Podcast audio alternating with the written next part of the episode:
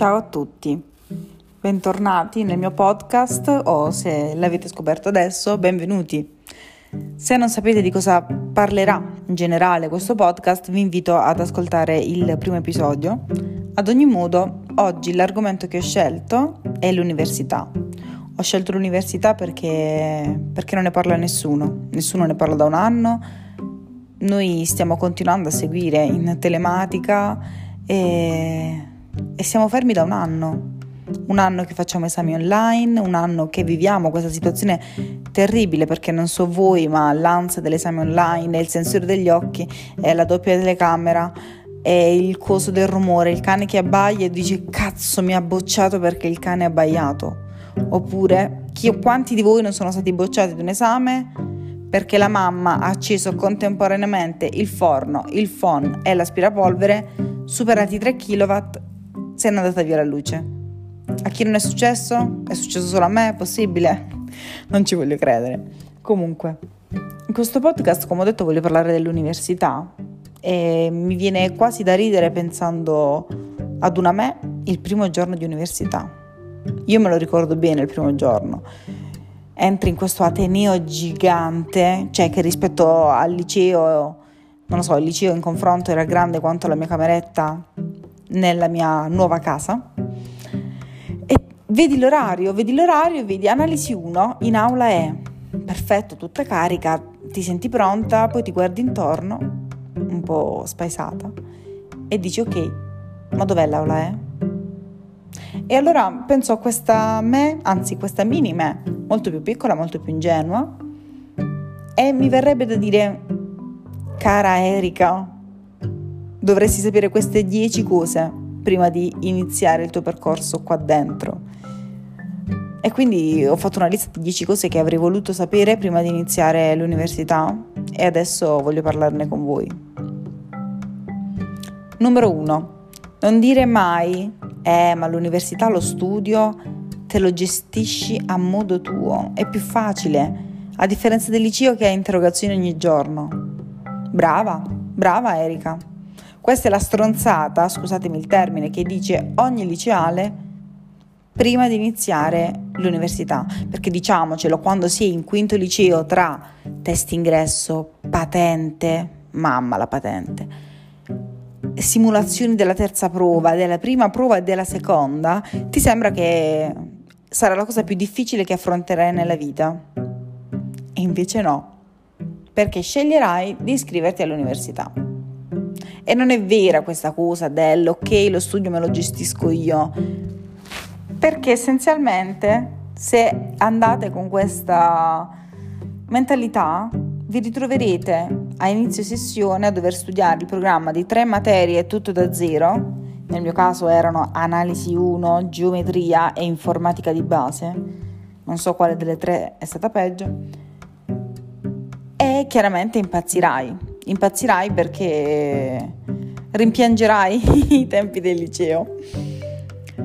Un'altra cosa che mi verrebbe da dire sempre per quanto riguarda gli errori fatti il primo, il primo, esame, durante il primo esame, è stato presentarmi otto ore prima, mettermi davanti alla porta per prendere il posto, perché ovviamente che fai il primo esame devi stare dietro.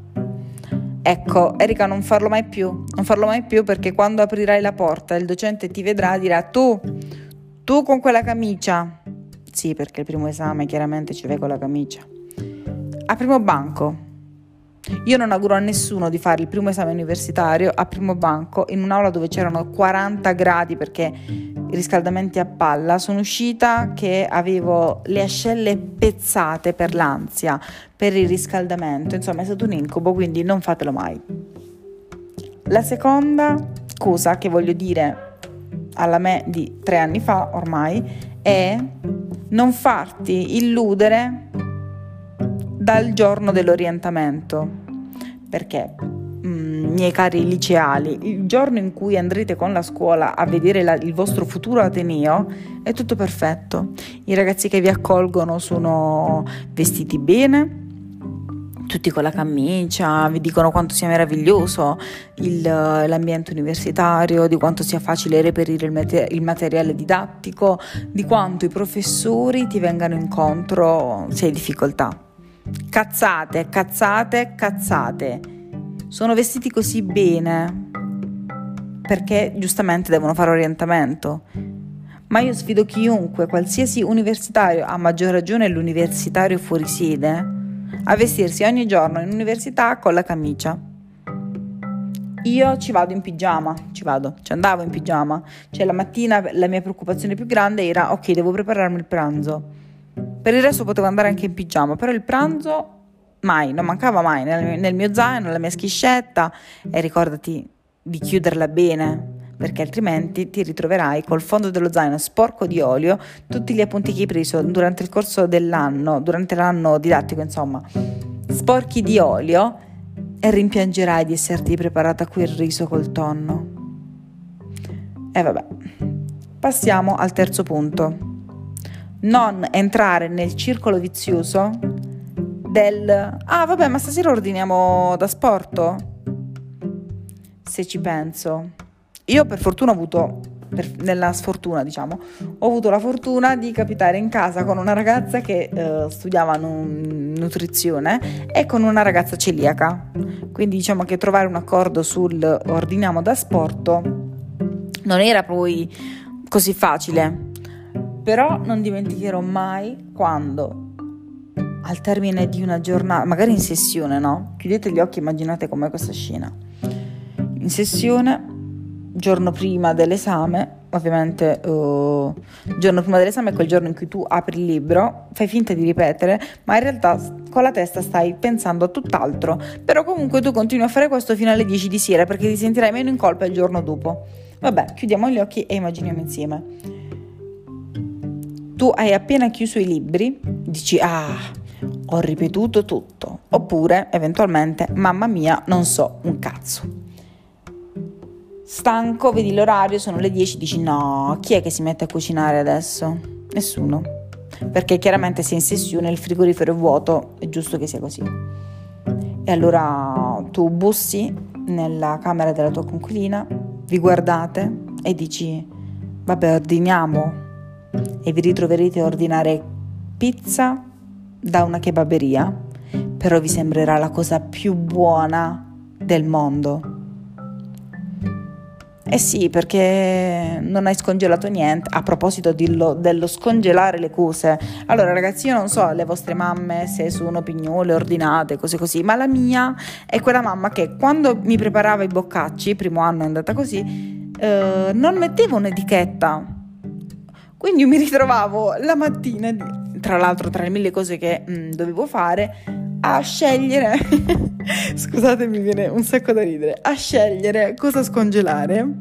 E allora ero lì tutte le volte davanti a due boccacci identici, dello stesso colore, perché eh, sfido chiunque a riconoscere il brodo e la pasta e patate da congelati. Sono entrambi giallini con queste pa- patate che fluttuano nel boccaccio. E allora tu avevi comprato i tortellini, dici ok, ma voglio il brodo. Qual è il brodo tra i due? Ma mm, forse sarà questo, sarà quell'altro. Vabbè, te la giochi. Esci dal congelatore il boccaccio. Vi lascio immaginare la mia delusione quando torno dopo 5 ore di lezione apro il boccaccio perché nel frattempo fai anche palestra, capito? Perché nell'aprire i boccacci i, le mie braccia sono diventate il triplo. Comunque, e ti ritrovi a mangiare i tortellini con la pasta e patate. Vi dico solo che quel giorno avevo lezione anche il pomeriggio e mi sono addormentata e svegliata alle 7 di sera. Praticamente ho avuto un coma post carboidrato che è stato terribile. Vabbè. Punto 4. La prima sera in cui ti ritroverai da solo, piangi Piangi perché è normale. Io mi ricordo il giorno, era domenica, i miei genitori mi lasciarono nella nuova casa, nella camera, e ricordo mamma, vabbè, uh, piena di lacrime, manco stesse andando in Afghanistan ad affrontare la guerra. Io mi sentivo tranquilla in quel momento. E allora, vabbè, ciao mamma, ciao papà, ci rivediamo presto. Chiudo la porta, entro in camera e non mi sono mai sentita così sola come quel giorno mi sono sentita sola, sola, piccola. E allora mi guardavo intorno e dicevo, da oggi, anzi da domani perché il giorno dopo avevo lezione, da domani inizieranno i 5 anni, se tutto va bene, più duri della tua vita. Mi viene da piangere se penso a me sola in quella cameretta a fare questi discorsi un po' filosofici. e ho pianto, ho pianto tanto perché mi sono sentita grande per la prima volta, piccola ma anche grande. Quindi sì, potete piangere il primo giorno, è normale, ve lo posso assicurare. 5. Durante la tua vita da liceale, vai a vedere quando mamma cucina o fa la lavatrice, impara a cucinare e a fare la lavatrice. Perché ragazzi, vi ritroverete altrimenti o a ordinare da sporto o a mangiare pasta col tonno ogni giorno. Poi mi chiedo come mai io abbia messo 10 kg nel primo anno di, università, ma di questo ne parleremo sicuramente in un altro podcast. Punto 2, la lavatrice. Avete presente quando inizia a piovere e vedete mamma che corre dal, dal, salone al balcone? Uh, la lavatrice! Anzi, uh, i panni stesi! E voi siete lì e dici, ma che questa pazza è diventata?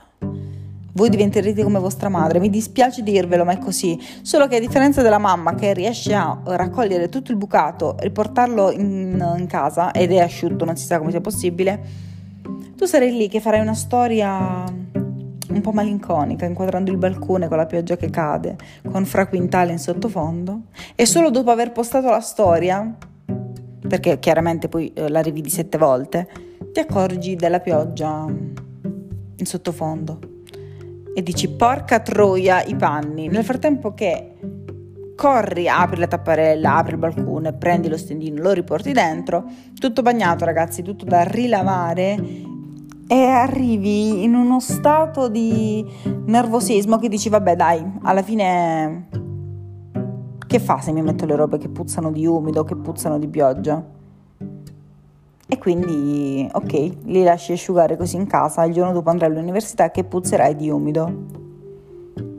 Punto numero 6. Fai amicizia, fai amicizia, non ti vergognare. Non ti vergognare di presentarti a una persona nuova e soprattutto io ho imparato questo, uh, portatevi sempre con voi un accendino. Voi direte, Erika, ma mm, io non fumo, che cosa me lo porto a fare un accendino dietro? Serve ragazzi, serve perché puntualmente se siete soli all'università qualcuno vi chiederà scusa ma hai da accendere? E allora tu ti tocchi le gambe, ti tocchi il culo per, per controllare le tasche, ti tocchi le tasche del giubbotto e con fare un po' malinconico dici no guarda mi dispiace poi se ne va il ragazzo e tu dici, ma perché ho controllato le tasche? 21 anni, non ho mai fumato, però in quel momento, capito, ti viene spontaneo perché vedi tutti che lo fanno. Quindi compratevi un accendino perché fate amicizia, fate amicizia con un accendino, io ve lo posso assicurare. Punto numero 7. Accetta qualsiasi voto. Accetta qualsiasi voto. Assolutamente sì, ragazzi. Accetta e vai avanti.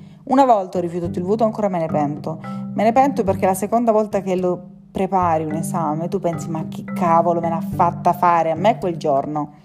Quindi accettate ragazzi, accettate perché tanto in tre anni ne farete gli esami io penso mio, ad analisi ragazzi, io stavo per rifiutare un 24 mi sa, 22, 20, non mi ricordo, un, vabbè un voto che va dal 22 al 24 in analisi 2 perché dicevo no mi rovinerà la media, mi rovinerà... ma io ti prendo a schiaffi Erika, ti prendo a schiaffi.